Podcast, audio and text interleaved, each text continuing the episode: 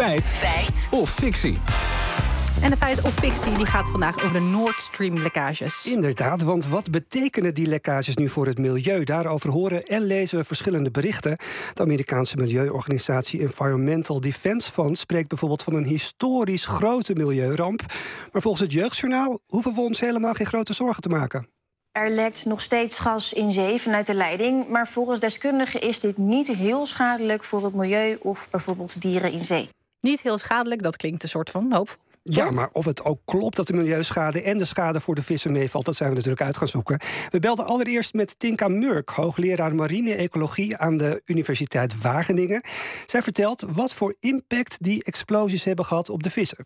Je moet echt pech hebben dat je daar in de buurt stond. Bovenop de explosie is het einde oefening. Iets verderaf dan was je misschien bewusteloos, ben je misschien opgegeten. Vis wat, uh, wat verder weg zwemt heeft gehoorbeschadiging. En vissen hebben gehoorbeentjes. Net als vogels uh, maken ze geluid om te communiceren. Ze horen ook gevaar aankomen. En als je oren keihard zuizen, dan gaat dat ook niet goed. Ja, Murk schat dat vissen tot op, op ongeveer 10 kilometer van de explosie die gehoorbeschadiging hebben opgelopen.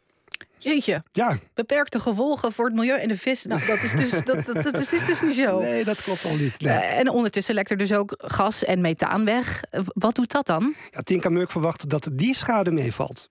In dit geval is het goede nieuws dat het toch vooral gas is. Dus daar zitten wel uh, schadelijke stoffen in, bijvoorbeeld methaan. Maar het goede nieuws is, het, het borrelt wel omhoog en dan verdwijnt het. En een deel van die stoffen zullen oplossen in het water. Maar het is niet zo dat ze in een aquarium zitten en dat dat methaan constant in hun omgeving is. Hè. Ze ruiken dat, ze zullen hard wegzwemmen. De kans dat het een schadelijke reactie zal veroorzaken is heel klein. Ja, dat wat betreft de vissen.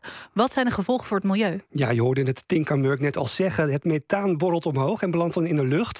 En dat is alles behalve gunstig, zegt milieuwetenschapper Ernst Worrel van de Universiteit Utrecht. Methaan is een broeikasgas, dus dat betekent dat het, uh, als het in de atmosfeer zit, dat het warmte vasthoudt. En het is in dat opzicht ook krachtiger dan CO2. Als je methaan in, in de atmosfeer stopt, dan werkt dat 28 tot 30 keer sterker als een broeikasgas dan CO2. En dat methaan komt nu in grote getalen dus de lucht in. En Ernst Worrel maakte op basis van de druk in en de diameters van de Nord Stream-leidingen een schatting.